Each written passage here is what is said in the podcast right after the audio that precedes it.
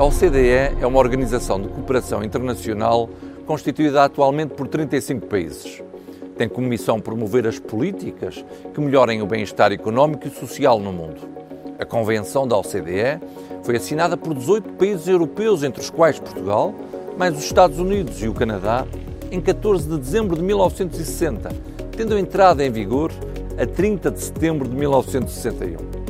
A Comissão Europeia participa, desde a data da assinatura da Convenção, nos trabalhos de toda a organização e dos seus diferentes órgãos.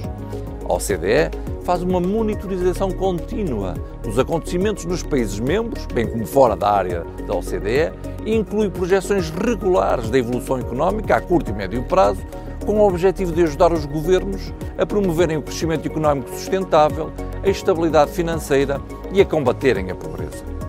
A OCDE é composta por um Conselho, é o órgão de decisão composto por um representante de cada país membro e um representante da Comissão Europeia, por comitês.